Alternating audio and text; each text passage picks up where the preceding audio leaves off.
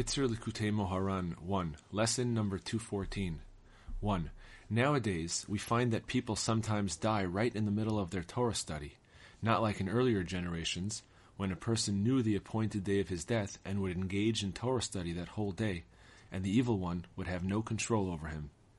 No, that if a person's study is proper, the evil one certainly has no power over him. But if his study is not as it should be, particularly the study of Talmud, then the evil one actually receives additional power from this study. For the numerical value of the word Talmud is the same as that of the name of the impure force Lilit. Therefore, the study of Talmud has the power to either subdue this force or to do the opposite, God forbid. Lesson number 215 1. There exist 24 distinct kinds of redemptions which can mitigate the judgments of all 24 heavenly courts, each court having its own particular redemption. There is also a single redemption which encompasses all of these 24 courts, and only one tzaddik in a generation knows this redemption.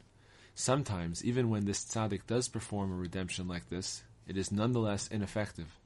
This is because a redemption like this, which can mitigate the judgment of all 24 courts simultaneously, does not come their way from below very often. Therefore, when this mitigation does come their way, they use it for something else, namely, to make converts.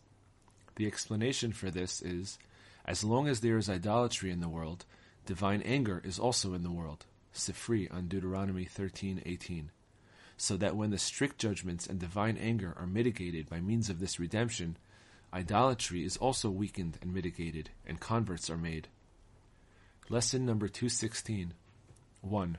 The Amidah prayer contains Chai, 18 blessings. Chai literally means living. Its letters have the numerical value of 18. Besides the blessing concerning the heretics.